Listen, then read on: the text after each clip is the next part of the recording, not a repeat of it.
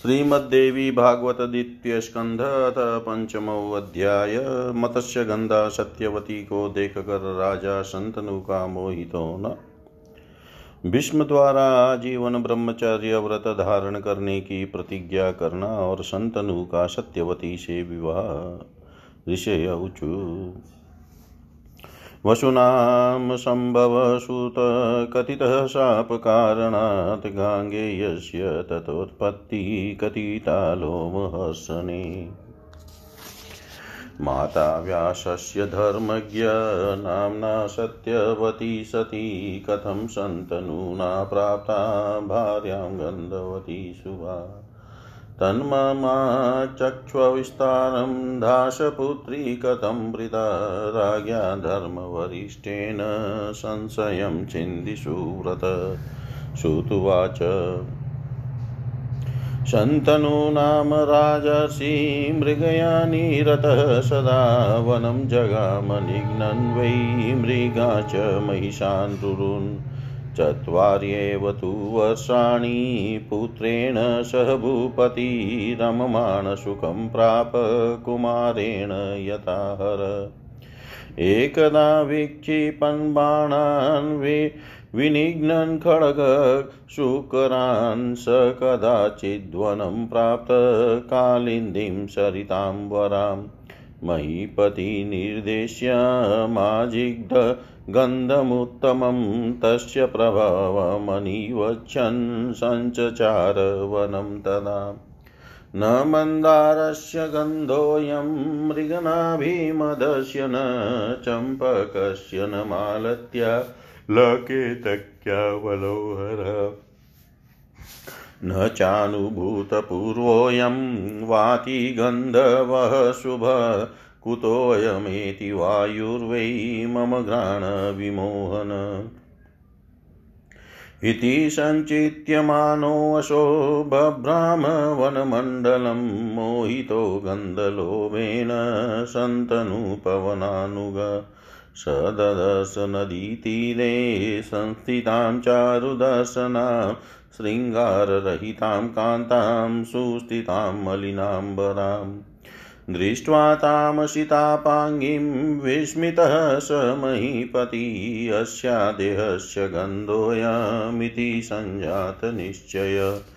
तदद्भुतं स्वरूपमतीव सुन्दरं, तथैव गन्धोऽखिललोकसम्मत वयश्च तादृङ्गनवयौवनं शुभं दृष्टवेव राजा किल विस्मितोऽभवत् केयं कुतो वा समुपागताधुना देवाङ्गना वा किमु मानुषी वा? गन्धर्वपुत्री किल नागकन्या, जाने कथं गन्धवतीं तु जाने कथं गन्धवतीं नु कामिनीं सञ्चिन्तय चैव मनसा नृपोऽवशो न निश्चयं प्राप यदा ततः स्वयम् गङ्गां स्मरणकामवशं गतोऽत पप्रच कान्तां तटसंस्थितां च। काशीप्रिये कस्य सुतासि स्थिता त्वं विजने वरोरु। एकाकिनी किं वदचारुनेत्रे विवाहिता वा न विवाहितासि सञ्जातकामोऽहम्रालनेत्रै त्वामवीक्षय कान्तां च मनोरमां च। ब्रूहि प्रिये यासि चिकीर्षसि त्वं किं चेति सर्वं मम विस्तरेण। इत्येवमुक्ता सुदती नृपेण प्रोवाच तं सस्मितम्बुजेक्षणा दासस्य पुत्रीं त्वमवेहि राजन्, कन्यामपि तु शासनसंस्थितां च। तरीमिमां धर्मनिमित्तमेव संवाहयामिह जले नृपेन्द्र। पिता गृहे मे अद्य गतोऽस्ति कामं सत्यं ब्रवीम्यतपते तवाग्रे। इत्ये वमुक्त्वा विरराम बाला कामातुरस्तां नृपति बभाषे कुरु प्रवीरं कुरु माँ पतिं त्वं वृता न गच्छेन्ननु यौवनं ते। न चास्ति पत्नी मम वै द्वितीया, त्वं धर्मपत्नी भव मे मृगाक्षी। दासोऽस्मि तेऽहं वशग सदैव मनोभव स्थापयति प्रिये माम्। गता प्रिया माँ परिहृत्य कान्ता, नान्यावृताहं विदुरोऽस्मि कान्ते। त्वामवीक्षय सर्वावयवातिरम्यां, मनो हि जातं विवशं मदीयम्। श्रुत्वामृतास्वादरसं नृपस्य वचोऽतिरम्यं खलु दासकन्या। उवाच तं सात्विकभावयुक्ता कृत्वातिधैर्यं नृपतिं सुगन्धा। यद्दातराजन्मयि तथैव मन्येऽहमेततु यथा वचस्ते। नास्मि स्वतन्त्रा त्वमवेहि कामं दाता पिता मे अर्तय तं त्वमाशु।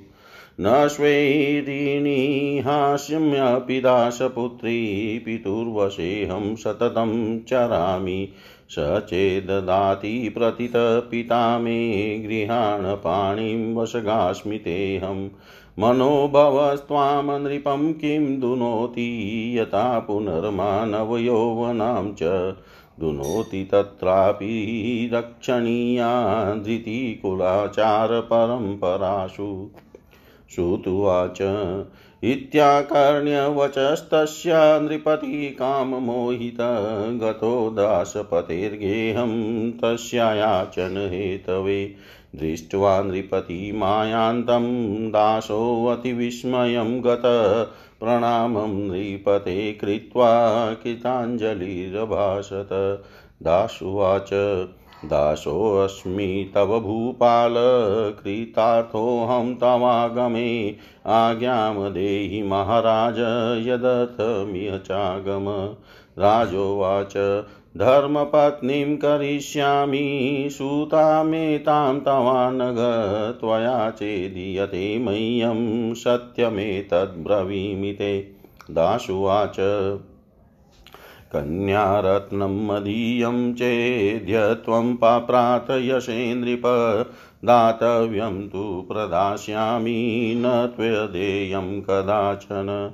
तस्या पुत्रो महाराज, त्वदन्ते पृथिवीपति, सर्वथा चाभिषेक्तव्यो नान्यपुत्रस्तवेति वै। श्रुतुवाच, श्रुत्वा वाक्यं तु दासस्य, राजा चिन्तातुरोऽभवत् गाङ्गेयं मनसा कृत्वा नोवाच नृपतिस्तदा कामातुरो गृहं प्राप्तश्चिन्ताविष्टो महीपति न सस्नौ बुभुजे नाथ, न सुस्वाप गृहं गत। चिन्तातुरं तु तं दृष्ट्वा पुत्रो देवव्रतस्तदा गत्वा पृच्छन्महीपालं तदसन्तोषकारणम्। दुर्जय कोऽस्ति शत्रुस्ते करोमि वशगं तव। का चिन्ता नृपशार्दूल सत्यं वद नृपोत्तम। किं तेन जातेन सुतेन राजन, दुःखं न जानाति न नाशयेद्य। ऋणं गृहीतुं, ऋणं ग्रहीतुं समुपागतौ वशो प्रागजन्मजं नात्र विचारणास्ति। विमुच्य राज्यं रघुनन्दनोऽपि ताताज्ञया दासरीति ताताज्ञया दाशरथिस्तु राम। वनं गतो लक्ष्मणजानकीभ्यां सहेव शैलं किल चित्रकूटं। श्रुतो हरिश्चन्द्रनृपस्य राजन् यो रोहितश्चेति प्रसिद्धनामा। क्रीतोऽथ पित्रा विपणोद्यतश्च दासार्पितो विप्रगृहे तु नूनुम्। तथा जीगतस्य सुतो वरिष्ठो नाम्ना शुनशेप इति प्रसीद। क्रीतस्तु पित्राप्यतः समोचितो गादिसुतेन पश्चात्।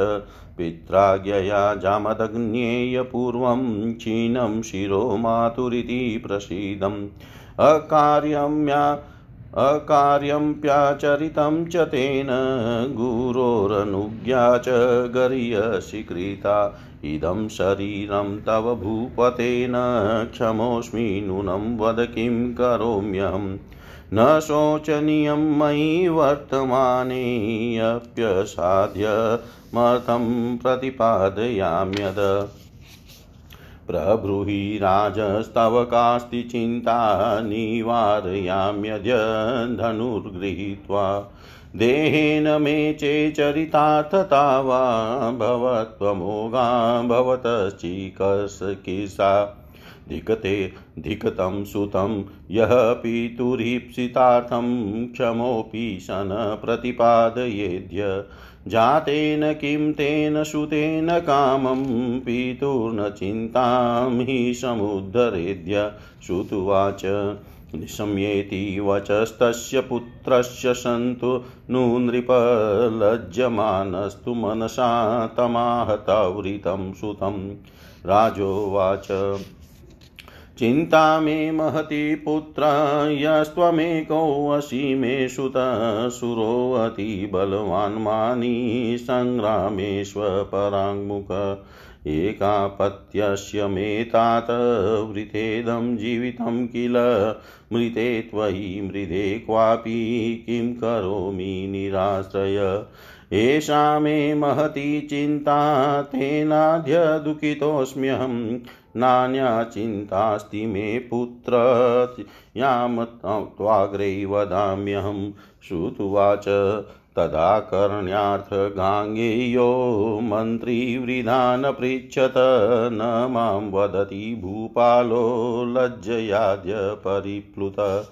वितवार्तामनृपस्याद्य पृष्ट्वा यूयं विनिश्चयात्। सत्यं ब्रुवन्तु माँ सर्वं तत्करोमि निराकुल। तच्छ्रुत्वा ते नृपं गत्वा संविज्ञाय च कारणं। संसंसुर्विदितार्थस्तु गाङ्गेयस्तदचिन्तयत्। सहितस्ते जगमाशु दासस्य सदनं तदा प्रेमपूर्वमुवाचेदं। विनम्रौ जान्यो विशुत गाङ्गेय उवाच पित्रे देहि सुतां ते अद्य प्रार्थयामि सुमध्यमां माता मे अस्तु सुतेयं ते दासोऽस्मस्या परन्तप दासुवाच त्वं गृहाण महाभाग, पत्नीं कुरु नृपात्मज, पुत्रो अस्या न भवेद् राजा, वर्तमाने त्वयिति वै गाङ्गेयुवाच मातेयं मम दासेय मातेयं मम दासे राज्यं नैव करोम्यहं पुत्रोऽस्या सर्वथा राज्यं करिष्यति न संशय। दासुवाच, सत्यं वाक्यं मया ज्ञातं, पुत्रस्ते बलवान् भवेत्, सोऽपि राज्यं बलानूनं गृह्णादिति निश्चय। गाङ्गेय उवाच न दारसङ्ग्रहं नूनं करिष्यामि सर्वथा, सत्यं मे वचनं तात मया भीष्मं व्रतं कृतं। श्रुत्वाच, एवं कृतां प्रतिज्ञां तु निशम्य जशजीवक ददौ सत्यवती तस्मै राज्ञे सर्वाङ्गशोभनाम् अनेन विधिना तेन वृता सत्यवती प्रिया न जानाति परं जन्म व्यासस्य नृपशतं। न जानाति परं जन्म व्यासस्य नृपशतम् ऋषिगण बोले, हे लोम, हर्षण, तनय सूत जी आपने शापवश अष्ट वशुओं के जन्म तथा गंगा जी की उत्पत्ति का वर्णन किया। हे धर्मज्ञ व्यास जी की सत्यवती, नाम की साध्वी माता, जो पवित्र गंध वाली थी, वे राजा संतनु को पत्नी रूप से कैसे प्राप्त हुई? यह मैं विस्तार के साथ बताइए। महान धर्मनिष्ठ राजा संतनु ने निषाद पुत्री के साथ विवाह क्यों किया? हे सुव्रत यह बताकर आप हमारे संदेह का निवारण कीजिए। सूत जी बोले, राजसी संतनु सदा खेट करने में तत्पर रहते थे। वे वन में जाकर मृग महिष तथा रुरु मृगों का वध किया करते थे। राजा संतनु केवल चार वर्ष तक भीष्म के साथ उसी प्रकार सुख से रहे, जिस प्रकार भगवान शंकर कार्तिकेय के साथ आनंद पूर्वक रहते थे। एक बार वे महाराज संतनु वन में बाण छोड़ते हुए बहुत से गेंडों तथा शुक्रों का वध करते हुए किसी समय नदियों में श्रेष्ठ यमुना के किनारे जा पहुँचे। राजा ने वहाँ पर कहीं से आती हुई उत्तम गंध को सूँगा तब उस सुगंधि के उद्गम का पता लगाने के लिए वे वन में विचरने लगे। वे बड़े वे बड़े असमंजस में पड़ गए कि यह मनोहर सुगंधी न मंदार पुष्प की है, न कस्तूरी की है, न मालती की है, न चंपा की है और न तो केतकी की ही है। मैंने ऐसी अनुपम सुगंधि का पूर्व में कभी नहीं अनुभव किया था। इस दिव्य सुगंधि को लेकर सुंदर वायु बह रही है। मेरी घ्राणेन्द्रिय को मुग्ध कर देने वाली यह वायु कहाँ से आ रही है? इस प्रकार सोचते, विचारते, राजा संतनु गंधक गंध के लोभ से मोहित सुगंधित वायु का अनुसरण करते हुए वन प्रदेश में विचरण करने लगे। उन्होंने यमुना नदी के तट पर बैठी हुई एक दिव्य दर्शन वाली स्त्री को देखा, जो मलिन वस्त्र धारण करने और श्रृंगार न करने पर भी मनोहर दिख रही थी। उस श्याम नयनों वाली स्त्री को देख कर राजा आश्चर्य में पड़ गए और उन्हें इस बात का विश्वास हो गया कि यह सुगंधी सी स्त्री के शरीर की है। उसका अद्भुत एवं अतिशय सुंदर रूप सब प्राणियों का मन साव स्वाभाविक रूप से अपनी ओर आकर्षित करने वाली सुगंधी, उसकी अवस्था तथा उसका वैसा शुभ नव यौवन देख कर राजा संतनु को महान विस्मय हुआ। यह कौन है और इस समय यह यह कहाँ से आई है? यह कोई देवांगना है या मानवी स्त्री? यह कोई गंधर्व कन्या है अथवा नाग कन्या है? मैं इस सुगंधा कामिनी के विषय में कैसे जानकारी प्राप्त करूँ? इस प्रकार विचार करके भी वे राजा जब कुछ निश्चय नहीं कर सके, तब तत् क्षण गंगा जी का स्मरण करते हुए वे काम के वशीभूत हो गए और तट पर बैठी हुई उस सुंदरी से उन्होंने पूछा, हे प्रिय, तुम कौन हो? किसकी पुत्री हो? हे वरोरु, तुम इस निर्जन वन में क्यों बैठी हो? हे सुनैने, क्या तुम अकेली ही हो? तुम विवाहिता हो या कुमारी, यह बताओ।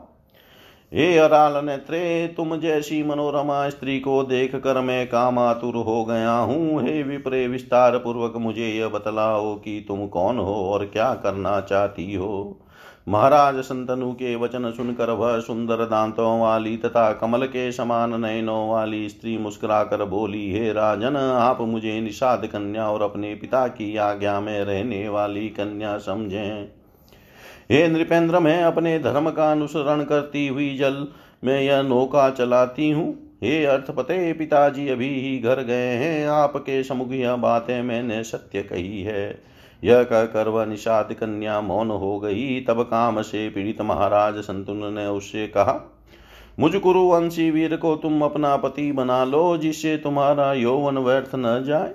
मेरी और कोई दूसरी पत्नी नहीं है। अतः हे मृगनयनी, तुम मेरी धर्म पत्नी बन जाओ। हे प्रिय, मैं सर्वदा के लिए तुम्हारा वशवर्ती दास बन जाऊँगा। मुझे कामदेव पीड़ित कर रहा है। मेरी प्रियतमा मुझे छोड़कर चली गई है। तब से मैंने अपना दूसरा विवाह नहीं किया। कांते में इस समय विधुर हूँ। तुम जैसी सर्वांग सुंदरी को देख कर मेरा मन अपने वश में नहीं रह गया है। राजा की अमृत रस के समान मधुर तथा मनोहारी बात सुनकर वह दास कन्या सुगंधा सात्विक भाव से युक्त होकर धैर्य धारण करके राजा से बोली, हे राजन, आपने मुझसे जो कुछ कहा वह यथार्थ है। किंतु आप अच्छी तरह जान लीजिए कि मैं स्वतंत्र नहीं हूँ। मेरे पिताजी ही मुझे दे सकते हैं, अतएव आप उन्हीं से मेरे लिए याचना कीजिए। मैं एक निषाद की कन्या होती हुई भी स्वेच्छाचारिणी नहीं हूँ। मैं सदा पिता के वश में रहती हूँ, सब काम करती हूँ। यदि मेरे पिताजी मुझे आपको देना स्वीकार कर ले, तब आप मेरा पानी ग्रहण कर लीजिए और मैं सदा के लिए आपके अधीन हो जाऊँगी। हे राजन, परस्पर आसक्त होने पर भी कुल की मर्यादा मर्यादा तथा परंपरा के अनुसार धैर्य धारण करना चाहिए। उस सुगंधा की यह बात सुनकर कामातुर राजा उसे मांगने के लिए निषाद राज के घर गए। इस प्रकार महाराज संतनु को अपने घर आया देख कर निषाद राज को बड़ा आश्चर्य हुआ और उन्हें प्रणाम करके हाथ जोड़कर वह बोला, निषाद ने कहा, हे राजन, मैं आपको, आपका दास हूँ, आपके आगमन से मैं कृतकृत्य हो गया। हे महाराजा, आप जिस कार्य के लिए आए हो, मुझे आज्ञा दीजिए। राजा बोले, हे अनग, यदि आप अपनी यह कन्या मुझे प्रदान कर दें तो मैं इसे अपनी धर्म पत्नी बना लूँगा। यह मैं सत्य कह रहा हूँ। निषाद ने कहा, हे महाराज, यदि आप मेरी इस कन्या रत्न के लिए प्रार्थना कर रहे हैं तो मैं अवश्य दूँगा, क्योंकि देने योग्य वस्तु तो कभी अधेय नहीं होती है। किंतु हे महाराज, आपके बाद इस कन्या का पुत्र ही राजा के रूप में अभिषिक्त होना चाहिए, आपका दूसरा पुत्र नहीं। सूत जी बोले, निषाद की बात सुनकर राजा संतनु चिंतित हो उठे। उस समय मन में भीष्म का स्मरण करके राजा कुछ भी उत्तर न दे सके। तब कामातुर तथा चिंतित राजा राजमहल में चले गए। उन्होंने घर जाने पर न स्नान किया, न भोजन किया और न शयन ही किया। तब उन्हें चिंतित देखकर पुत्र देवव्रत राजा के पास जाकर उनकी इस चिंता का कारण पूछने लगे, हे नृपश्रेष्ठ, कौन सा ऐसा शत्रु है जिसको आप जीत न सके? मैं उसे आपके अधीन कर दूँ। हे नृपोतम आपकी क्या चिंता है? मुझे सही सही बताइए। हे राजन, भला उस उत्पन्न हुए पुत्र से क्या लाभ? जो पैदा होकर अपने पिता का दुख न समझे तथा उसको दूर करने का उपाय न कर सके। ऐसा कुपुत्र तो पूर्व जन्म के किसी ऋण को वापस लेने के लिए यहाँ यहाँ आता है। इसमें किसी प्रकार का संदेह नहीं है। दशरथ के पुत्र रामचंद्र जी भी पिता की आज्ञा से राज्य त्याग कर लक्ष्मण और सीता के साथ वन में चले गए तथा चित्रकूट पर्वत पर निवास करने लगे। इसी प्रकार हे राजन, राजा हरिश्चंद्र का पुत्र जो रोहित नाम से प्रसिद्ध था, अपने पिता की इच्छा अनुसार बिकने के लिए तत्पर हो गया और खरीदा हुआ वह बालक ब्राह्मण के घर में सेवक का कार्य करने लगा। अजीगर्त ब्राह्मण का एक श्रेष्ठ पुत्र था, जो सुनह शेप नाम से प्रसिद्ध था। खरीद लिए जाने पर वह पिता के द्वारा युप में बाँध दिया गया, जिसे बाद में विश्वामित्र ने छुड़ाया था। पूर्व काल में पिता की आज्ञा से ही परशुरा परशुराम ने अपनी माता का सिर काट दिया था। ऐसा लोक में प्रसिद्ध है। इस अनुचित कर्म को करके भी उन्होंने पिता की आज्ञा का महत्व बढ़ाया था। हे पृथ्वी पते, यह मेरा शरीर आपका ही है। यद्यपि मैं समर्थ नहीं हूँ, फिर भी आप कहिए, मैं आपकी क्या सेवा करूँ? मेरे रहते आपको किसी प्रकार की चिंता नहीं होनी चाहिए। मैं आपका असाध्य कार्य भी तत्काल पूरा करूँगा। हे राजन, आप बताइए कि आपको किस बात की चिंता है? मैं अभी धनुष लेकर उसका निवारण कर दूँगा। यदि मेरे इस शरीर से भी आपका कार्य सिद्ध हो सके तो मैं आपकी अभिलाषा पूर्ण करने को तत्पर हूँ। उस पुत्र को धिक्कार है जो समर्थ होकर भी अपने पिता की इच्छा को पूर्ण नहीं करता। जिस पुत्र के द्वारा पिता की चिंता दूर न हुई, उस पुत्र का जन्म लेने का क्या प्रयोजन? सूत जी बोले, अपने पुत्र गांगेय का वचन सुनकर महाराज संतनु मन में लज्जित होते हुए उससे शीघ्र ही कहने लगे। राजा बोले, हे पुत्र, मुझे यही महान चिंता है कि तुम मेरे इकलौते पुत्र हो। यद्यपि तुम बलवान, स्वाभिमानी, रणस्थल में पीठ न दिखाने वाले साहसी पुत्र हो, तथापि केवल एक पुत्र होने के कारण मुझ पिता का जीवन व्यर्थ है। क्योंकि यदि कहीं किसी समर में तुम्हें अमर गति प्राप्त हो गई तो मैं असहाय होकर क्या कर सकूँगा? यही मुझे सबसे बड़ी चिंता लगी है। इसी कारण मैं आजकल दुखित रहता हूँ। हे पुत्र, इसके अतिरिक्त मुझे दूसरी कोई चिंता नहीं है, जिसे मैं तुम्हारे सामने कहूँ। सूत जी बोले, यह सुनकर गांगे ने वृद्ध मंत्रियों से पूछा कि लज्जा से परिपूर्ण महाराज मुझे कुछ बता नहीं रहे हैं। आप लोग राजा की भावना जानकर सही एवं निश्चित कारण मुझे बताइए, मैं प्रसन्नता पूर्वक उसे संपन्न करूँगा। यह सुनकर मंत्रीगण राजा के पास गए और सब कारण सही सही जानकर उन्होंने युवराज गांगेय से आकर कह दिया। तब उनका अभिप्राय जानकर गांगेय विचार करने लगे। मंत्रियों के साथ गंगा पुत्र देव व्रत उस निषाद के घर शीघ्र गए और प्रेम के साथ विनम्र होकर यह कहने लगे। गांगे बोले, हे परंतप, आप अपनी सुंदरी कन्या मेरे पिताजी के लिए प्रदान कर दें, यही मैं आपसे प्रार्थना करता हूँ। आपकी ये कन्या मेरी माता हो और मैं इनका सेवक रहूँगा। निषाद ने कहा, हे महाभाग, हे नृपनंदन, आप स्वयं ही इसे अपनी भार्या बनाइए, क्योंकि आपके रहते इसका पुत्र राजा नहीं हो सकेगा। गांगे ये बोले, आपकी यह कन्या मेरी माता है, मैं राज्य नहीं करूँगा, इसका पुत्र ही निश्चित रूप से राज्य करेगा, इसमें कुछ भी संदेह नहीं है। निषाद ने कहा, मैंने आपकी बात सही मान ली, परंतु यदि आपका पुत्र बलवान हुआ तो वह बलपूर्वक राज्य को निश्चित ही ले लेगा। गांगेय बोले, हे तात, मैं कभी विवाह नहीं करूँगा, मेरा यह वचन सर्वथा सत्य है, यह मैंने भीष्म प्रतिज्ञा कर ली। सूत जी बोले गांगेय द्वारा की गई ऐसी प्रतिज्ञा सुनकर निषाद ने उन राजा संतनु को अपनी सर्वांग सुंदरी कन्या सत्यवती सौंप दी। इस प्रकार राजा संतनु ने प्रिया सत्यवती से विवाह कर लिया। वे नृप श्रेष्ठ संतनु पूर्व में सत्यवती से व्यास जी का जन्म नहीं जानते थे। इति श्रीमद्देवी भागवते महापुराणे अष्टादशसाहस्रयां संहितायां द्वितीयस्कन्धे देवव्रतप्रतिज्ञा वर्णनं नाम पञ्चमोऽध्याय सर्वं श्रीशां सदाशिवार्पणम् अस्तु। ॐ विष्णवे नमः, ॐ विष्णवे नमः, ॐ विष्णवे नमः। श्रीमद्देवी भागवतः द्वितीयस्कन्धतः षष्ठोऽध्याय। दुर्वासा का कुंती को अमोघ कामद मंत्र देना, मंत्र के प्रभाव से कन्यावस्था में ही कर्ण का जन्म, कुंती का राजा पांडु से विवाह। साप के कारण पांडु का संतानोत्पाद में असमर्थ होना, मंत्र प्रयोग से कुंती और माद्री का पुत्रवती होना, पांडु की मृत्यु और पाँचों पुत्रों को लेकर कुंती का हस्तिनापुर आना। श्रुतुवाच एवं सत्यवती तेन वृता सन्तनुना किल? द्वौ पुत्रौ च तया जातौ, मृतौ कालवशादपि। व्यासवीर्या तु सञ्जातो धृतराष्ट्रोऽन्ध एव च। मुनिं दृष्टवात् किमि कामिन्या नेत्रसम्मीलने कृते।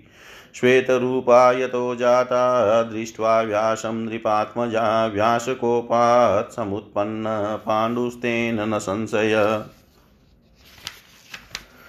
सन्तोषितस्तया व्यासो दास्याकां कलाविदा विदुरस्तु समुत्पन्नो धर्मांस सत्यवाक्शुचि। राजे संस्थापितः पाण्डुकनीयानपि मन्त्रिभिः अन्धत्वादधृतराष्ट्रोऽसौ नाधिकारे नियोजित। भीष्मश्चानुमतैराज्यं प्रात, प्राप्तः पाण्डुमहाबलविदुरोऽप्यतः मेधावी मन्त्रकार्यै नियोजित।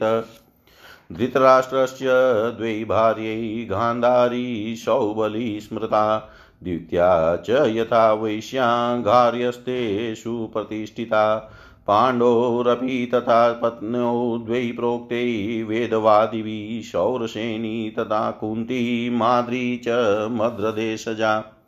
गान्धारी शुशवे पुत्रशतं परमशोभनं वेश्याप्येकं सुतं कान्तं युयुत्सं शुशुवे प्रियम् कुन्ती तु प्रथमं कन्यां सूर्यात्कर्णं मनोहरं शुशवे पितृगेहस्ता पश्चात् पाण्डुपरिग्रह ऋषय ऊचु किमेतसुतः चित्रं त्वं भाषसे मुनिशतं जनितश्च सुतः पूर्वं पाण्डुना सा विवाहिता सूर्यात् कर्णकथं जातः कन्यानां वद्विस्तरात् कन्या कथं पुनर्जाता पाण्डुना सा विवाहिता।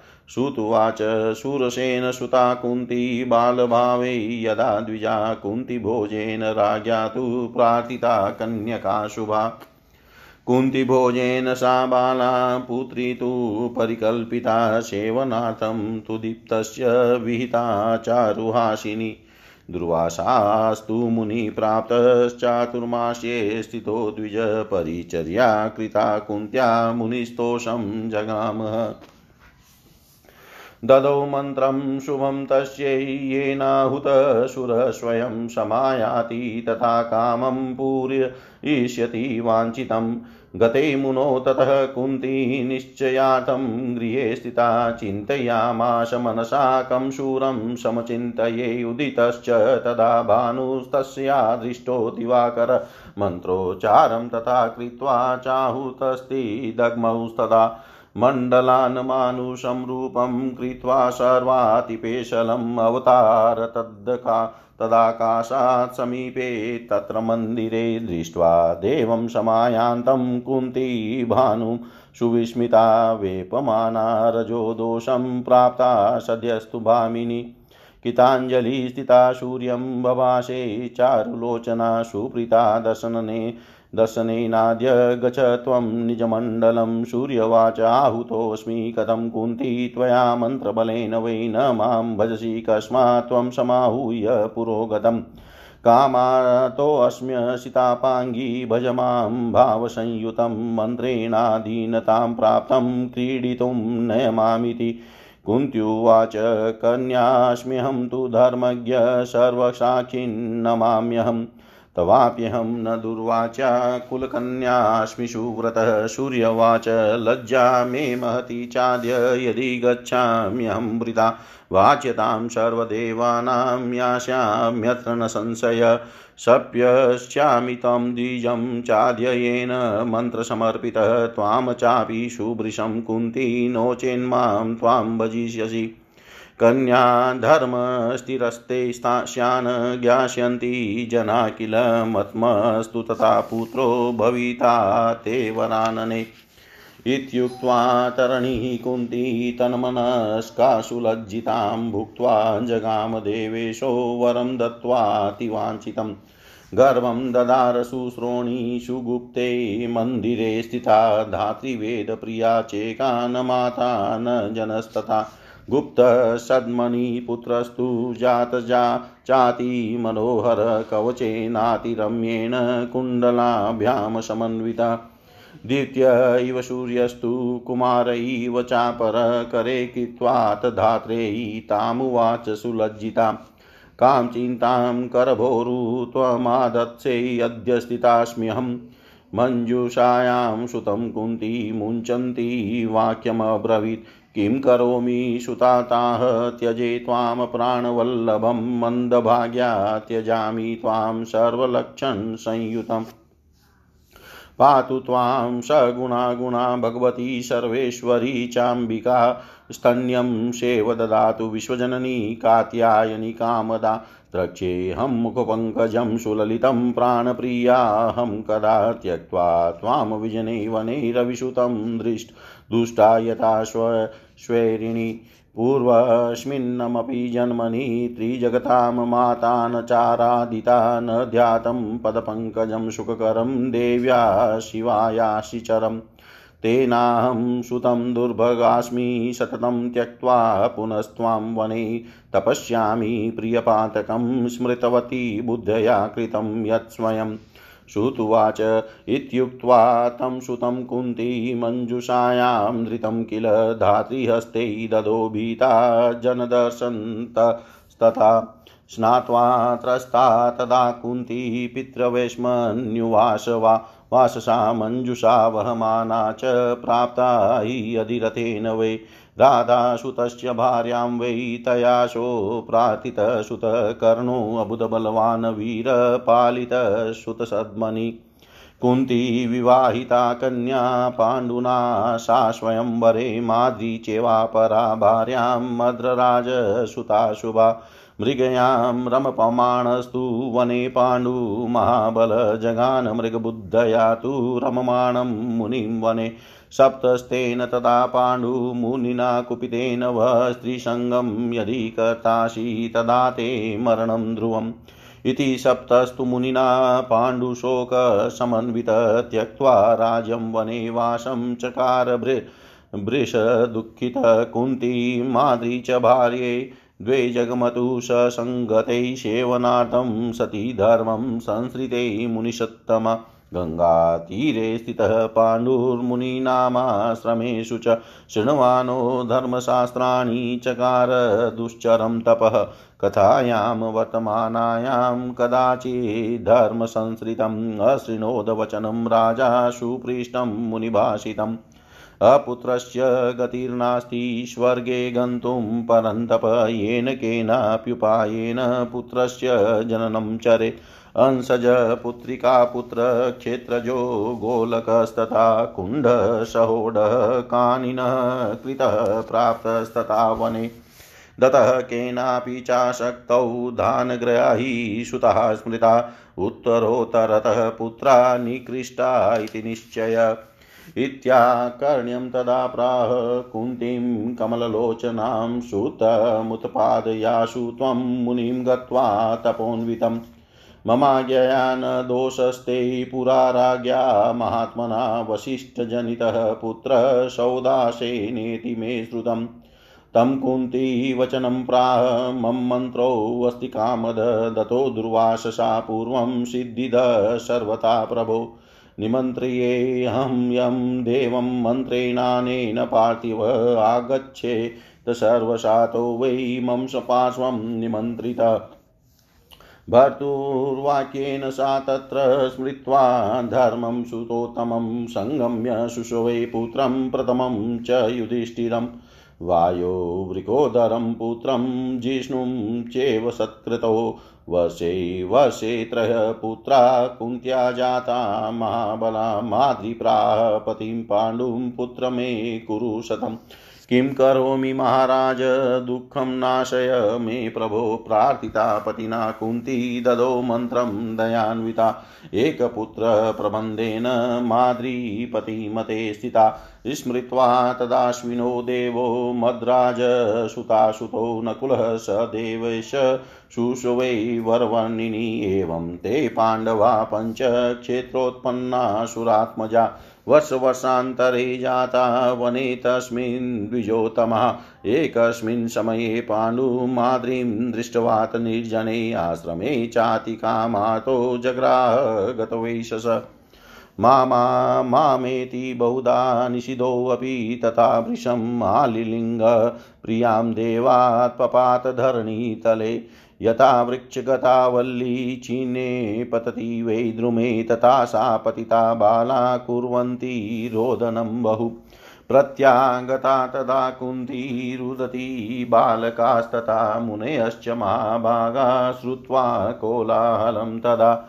मृतपाण्डुस्तदा सर्वै मुनय संसितव्रता सहाग्निभिविधिं कृत्वा गङ्गातीरे तदा दहन्। चक्रे सहेव गमनं माद्री दत्त्वा सुतो शिशु कुन्त्यै धर्मं पुरस्कृत्य सतीनां सत्यकामत। जलदानादिकं कृत्वा मुनयस्तत्र वासिनः पञ्चपुत्रयुतां कुन्तीमन्नयहस्तिनापुरम् तां प्राप्तां च समाज्ञाय गाङ्गेयो विदुरस्तथा नगरीं धृतराष्ट्रस्य सर्वे तत्र समाययु। पप्रचुश्च जना सर्वे कस्या पुत्रा वरानने पाण्डोः शापं समाज्ञाय कुन्ती दुःखान्विता तदा। तानुवाच सुराणां वै पुत्रः कुरुकुलोद्भवा विश्वासार्थं समाहूता कुन्त्या सर्वे सुरास्तदा आगत्य खेतदा तेस्तु कथितं न सुता किल भीष्मेण सत्कृत्यं वाक्यं देवानां सत्कृताः सुता। गता नाग पुरं सर्वै तानादाय सुतान् वधूं भीष्मादय प्रीतचिता पालयामाशुरतत एवं पाताः समुत्पन्ना गाङ्गेये नाथपालिता। एवं पाता समुत्पन्ना गाङ्गेय सूत जी बोले, इस प्रकार उन संतनु ने सत्यवती से विवाह कर लिया। उसको चित्रांगद और विचित्र वीर्य नामक दो पुत्र हुए पुत्र उत्पन्न हुए और कालवश वे दोनों मृत्यु को भी प्राप्त हो गए पुनः व्यास जी के तेज से धृतराष्ट्र उत्पन्न हुए, जो जन्म से ही अंधे थे, क्योंकि मुनि को देख कर उस स्त्री ने अपने नेत्र बंद कर लिए थे। तत्पश्चात छोटी रानी व्यास जी को देकर पीली पड़ गई, जिसे के कोप के कारण उसे पीतवर्ण पांडु का जन्म हुआ, इसमें संदेह नहीं है। निपुण दासी ने व्यास जी को संतुष्ट किया, जिसके परिणाम स्वरूप धर्म के अंश सत्यवादी तथा पवित्र विचार वाले विदुर उत्पन्न हुए। बड़े होने पर भी, अंधे होने के कारण धृतराष्ट्र को राज्य नहीं दिया गया और छोटे होते हुए भी पांडु को ही मंत्रियों ने राज सिंहासन पर अभिषिक्त किया। भीष्म की सम्मति से ही महाबली पांडु को राज्य प्राप्त हुआ, तथा प्रतिभा संपन्न विदुर जी मंत्राणा कार्य में नियुक्त किए गए। धृतराष्ट्र की दो स्त्रियाँ थी, उनकी पहली सुबल पुत्री गांधारी कही गई है, और दूसरी एक वैश्य पुत्री थी, जो ग्रह कार्यों में प्रतिष्ठित की गई थी। वेदवाणी विद्वानों ने पांडु की पांडु की भी दो पत्नियाँ बताई है, एक सूरसेन की पुत्री कुंती और दूसरी मद्र देश की राजकुमारी माद्री। गंधारी ने परम सुंदर सौ पुत्र उत्पन्न किए एवं वेश्या रानी से युत्सु नामक एक कांतिमान और प्रिय पुत्र उत्पन्न किया। कुंती ने कुमारी अवस्था में ही अपने पिता के घर रहते हुए सूर्य से कर्ण नामक एक सुंदर पुत्र उत्पन्न किया था। तदनंतर कुंती का विवाह पांडु से हुआ। ऋषिगण बोले, हे मुनिवर सूत जी, आप यह कैसी आश्चर्यजनक बात बता रहे हैं? पहले पुत्र उत्पन्न हुआ और बाद में पांडु के साथ कुंती का विवाह हुआ। सूर्य के द्वारा कन्या कुंती से कर्ण की उत्पत्ति कैसे हुई? वह कुंती पुनः कन्या कैसे रह गई जो पांडु के साथ उसका विवाह हो गया? यह आप विस्तार पूर्वक बताइए।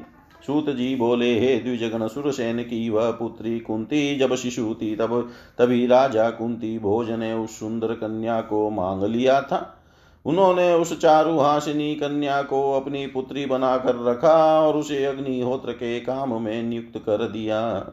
एक बार महर्षि दुर्वासा वहाँ पहुँचे और चातुर्माश के लिए वहीं रहने लगे। कुंती ने उनकी सेवा की, जिससे मुनिवर संतुष्ट हुए और उसको एक ऐसे मंत्र का उपदेश दिया जिसके प्रयोग से आवाहित किए गए देवता स्वयं उपस्थित होंगे और उसकी अभिलाषा पूर्ण करेंगे। दुर्वासा मुनि के वहाँ से चले जाने पर अपने गृह में बैठी हुई कुंती उस मंत्र की परीक्षा के लिए मन में सोचने लगी कि मैं किस देवता का ध्यान करूँ। उसने पूर्व दिशा में उदित होते हुए सूर्य को देखा और उस मंत्र का उच्चारण करके उसने सूर्य का आह्वान किया। तब सूर्य अपनी मंडल अपने मंडल से अत्यंत सुंदर मनुष्य का रूप धारण करके आकाश से कुंती के पास उस भवन में उतर आए। सूर्य देव को आते देख कर कुंती आश्चर्यचकित हो गई। वह सुंदरी कांपती हुई तत्काल रजो धर्म को प्राप्त हो गई। उस समय सुंदर नेत्र वाली कुंती हाथ जोड़कर खड़ी हो गई और सूर्य से बोली, मैं आपके दर्शन से प्रसन्न हो गई। अब आप अपने मंडल को चले जाइए।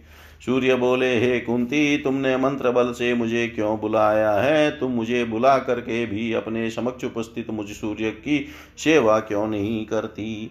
हे चारु लोचने, में इस समय कामार्थ हूँ, अतः प्रेम के साथ मेरा सेवन करो। मंत्र के साथ अधीनता को प्राप्त मुझको तुम विहार करने के लिए ले चलो। कुंती बोली, हे धर्मज्ञ, मैं अभी कन्या हूँ। हे सर्वसाखिन मैं आपको प्रणाम करती हूँ। हे सुव्रत, आप मेरे प्रति अनुचित बातें न कहें, क्योंकि मैं कुलीन कन्या हूँ। सूर्य बोले, यदि मैं इस समय व्यर्थ लौट जाता हूँ तो मेरे लिए ये बड़ी लज्जा की बात होगी, और मैं सभी देवताओं में निंदा का पात्र बनूँगा। इसमें संशय नहीं है। हे कुंती, यदि तुम मेरे साथ रमण नहीं करोगी तो मैं तुम्हें तथा उस मुनि को शाप दे दूँगा जिसने तुम्हें वह मंत्र बताया है। हे सुंदरी, तुम्हारा कन्या धर्म स्थिर रहेगा। इस रहस्य को लोग नहीं जान सकेंगे। तथा हे वरानने, मेरे समान ही तेजस्वी पुत्र तुमको प्राप्त होगा। यह कहकर सूर्य देव अपनी और आसक्त मन वाली एवं लज्जाशील उस कुंती से संसर्ग कर कर करे तथा उसे मनोवांचित वरदान देकर चले गए। इस प्रकार उस सुश्रोणी कुंती ने गर्भ धारण किया और वह अत्यंत गुप्त भवन में रहने लगी। केवल उसकी एक प्रिय दासी ही इस रहस्य को जानती थी। कुंती के माता पिता भी इसे नहीं जानते थे। यथा समय उसी गुप्त भवन में कुंती को एक अत्यंत सुंदर पुत्र उत्पन्न हुआ, जो सुंदर कवच तथा दो कुंडलों से युक्त था और दूसरे सूर्य तथा कुमार कार्तिकेय के समान प्रतीत हो रहा था। धात्री ने उसे अपने हाथ में उठाकर लज्जा युक्त कुंती से कहा, हे सुंदरी, मैं यहाँ हूँ। अतः तुम किस बात की चिंता कर रही हो? तत्पश्चात का काष्ट मंजूषा में पुत्र को छोड़ती हुई कुंती कहने लगी, हे पुत्र, मैं क्या करूँ? मैं अत्यंत दुखित हूँ। जो कि तुझ प्राण प्रिय को त्याग रही हूँ, मैं अभागिन तुम सर्व लक्षण संपन्न का परित्याग कर रही हूँ। सगुणा, निर्गुणा तथा सबकी स्वामिनी, वे भगवती अंबिका, तुम्हारी रक्षा करे। वे जगजननी काम प्रदा कात्यायनी, तुम्हें दुग्ध पान कराए। हे पुत्र, तुम साक्षात सूर्य नारायण के पुत्र हो और मेरे प्राण प्रिय हो। ऐसे तुमको इस निर्जन वन में एक दुष्टता उल्टा स्त्री की भांति छोड़कर मैं कब तुम्हारा अति सुंदर मुख कमल देख पाऊँगी। हे पुत्र, प्रतीत होता है कि मैंने पूर्व जन्म में भी तीनों लोकों की जननी भगवती की आराधना नहीं की थी। तब भगवती शिवा के सुखदायक चरण कमल का भी मैंने कभी ध्यान नहीं किया था। इसी कारण मैं सदा भागिनी हूँ। हे प्रिय, मैं तुम्हें इस वन में त्याग कर, जानबूझकर स्वयं किए गए इस पाप का स्मरण करती हुई संताप सहूँगी। सूत जी बोले, इस प्रकार कहकर कुंती ने मंजुषा में रखे हुए उस पुत्र को लोगों की दृष्टि से बचाते हुए भयभीत भाव से धात्री के हाथ में दे दिया। तत्पश्चात स्नान करके भयभीत व कुंत्री, कुंती अपने पिता के घर में रहने लगी। जल में बहती हुई मंजुषा धीरत नामक सुत को प्राप्त हुई। उस सुत की भार्या राधा थी। उसने बच्चे को मांग लिया। इस प्रकार सुत के घर में पलकर वह कर्ण बलवान तथा वीर हो गया। इसके बाद स्वयंवर में कुंती का विवाह पांडु के साथ हुआ। उनकी दूसरी पत्नी मद्र देश की राजा मद्र देश के राजा की सुलक्षणा कन्या माधुरी थी। एक बार वन में आखेट करने में तत्पर महाबली पांडु ने मृग समझकर रमण करते हुए एक मुनि पर प्रहार कर दिया। तब उस कुपित मुनि ने पांडु को शाप दे दिया कि यदि तुम स्त्री के साथ संसर्ग करोगे तो तुम्हारी मृत्यु निश्चित है। मुनि के यह शाप दे देने पर पांडु शोकाकुल हो गए। वे राज्य त्याग कर अत्यंत दुखित हो वन में ही रहने लगे। हे मुनिवरों, उनकी दोनों पत्नियाँ माद्री और कुंती भी सती धर्म का आश्रय लेकर उनकी सेवा करने के लिए उनके साथ ही वन में चली गई। राजा पांडु गंगा जी के तट पर मुनियों के आश्रम में रहने लगे और धर्म शास्त्रों का श्रवण करते हुए कठिन तपस्या करने लगे। किसी समय कथा प्रसंग में सम्यक प्रकार से पूछने पर किसी मुनि के द्वारा कहा गया यह धार्मिक वचन राजा ने सुना। हे परंतप, पुत्र की गति नहीं होती, वह स्वर्ग जाने का अधिकारी नहीं, अतएव जिस किसी भी उपाय से पुत्र उत्पन्न करना चाहिए।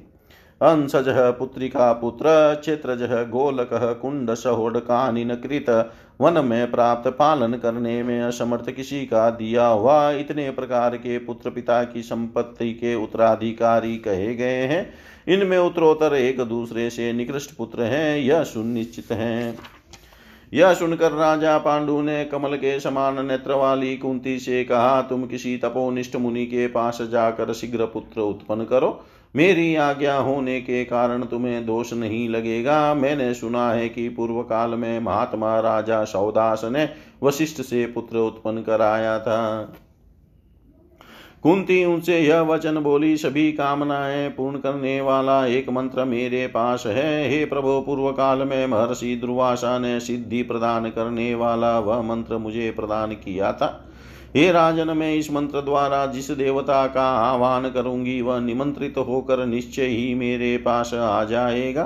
पति की आज्ञा से वहाँ कुंती ने देवताओं में श्रेष्ठ धर्मराज का स्मरण करके उनके संयोग से सर्वप्रथम युधिष्ठिर को पुत्र रूप में उत्पन्न किया।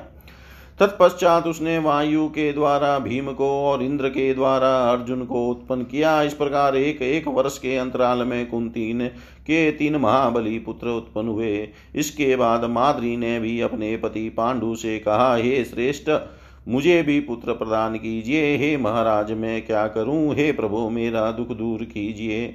तब पति पांडु के प्रार्थना करने पर दयालु कुंती ने वह मंत्र माद्री को बता दिया। सुंदरी माद्री ने भी एक पुत्र की प्राप्ति के लिए पति से अनुमति पाकर अश्वनी कुमारों का स्मरण करके नकुल और सहदेव नामक दो पुत्र उत्पन्न किए। हे मुनिवरों, इस प्रकार वे पाँचों पांडव देवताओं के पुत्र थे। वे क्षेत्रज पुत्र के रूप में उस वन में क्रमशः एक एक वर्ष के अंत से उत्पन्न हुए। एक बार राजा पांडु ने माद्री को निर्जन आश्रम में देकर अपनी मृत्यु निकट आई होने के कारण अत्यंत काम आतुर हो पकड़ लिया। माद्री के द्वारा नहीं नहीं ऐसा कहकर बार बार निषेध करने पर भी उन्होंने बल पर, बलपूर्वक अपनी उस प्रिया का आलिंगन कर लिया और वे देववश साप के कारण पृथ्वी पर गिर पड़े। जैसे वृक्ष पर चढ़ी हुई लता वृक्ष के कट जाने पर गिर पड़ती है, वैसे ही वह रानी माद्री भी बहुत रुदन करती हुई गिर पड़ी। उस समय कोलाहल सुनकर रोती हुई कुंती सभी बालक और महाभाग मुनिगण भी वहाँ आ गए। इस प्रकार जब पांडु मर गए, तब सभी व्रतधारी मुनियों ने गंगा के तट पर चिता लगाकर उनका दाह संस्कार कर दिया। तत्पश्चात अपने दोनों पुत्र कुंती को सौंप करके सती धर्म का पालन करते हुए वह माद्री सत्य की कामना से उनके साथ ही सती हो गई। वहाँ के निवासी मुनिगण जलांजलि आदि देकर पाँचों पुत्रों सहित कुंती को हस्तिनापुर ले आए। धृतराष्ट्र की नगरी हस्तिनापुर में कुंती के आने का समाचार पाकर भीष्म विदुर आदि सभी लोग वहाँ पहुँचे। सभी लोगों ने कुंती से पूछा, हे सुमुखी, ये किसके पुत्र हैं? तब कुंती अत्यंत दुखित होकर पांडु की सापजन्य मृत्यु का उल्लेख करके बोली, कुरुवंश में उत्पन्न हुए ये सब बालक देवताओं के पुत्र हैं। उन्हें विश्वास दिलाने के लिए कुंती ने उस समय सभी देवताओं का आह्वान भी किया। तब उन देवताओं ने आकाश में प्रकट होकर कहा, ये पाँचों निसंदेह हम लोगों के पुत्र हैं। भीष्म ने देवताओं के वचन का अनुमोदन किया तथा कुंती के पाँचों पुत्रों का स्वागत किया। तत्पश्चात उन पुत्रों तथा वधु कुंती को लेकर भीष्म आदि सभी लोग हस्तिनापुर चले गए और प्रश्नचित होकर प्रयत्न पूर्वक उनका पालन पोषण करने लगे। इस प्रकार पांडव उत्पन्न हुए और भीष्म ने उनका परिपालन किया। इति श्रीमद्देवी भागवते महापुराणे अष्टादशसाहस्रायां संहितायां द्वितीयस्कन्धे युधिष्ठिरादि नामुत्पत् नामुत्युत्पत्ति वर्णनं नाम षष्ठोऽध्याय सर्वं श्रीशां सदाशिवार्पणम् ॐ विष्णवे नमः, ॐ विष्णवे नमः, ॐ विष्णवे नमः।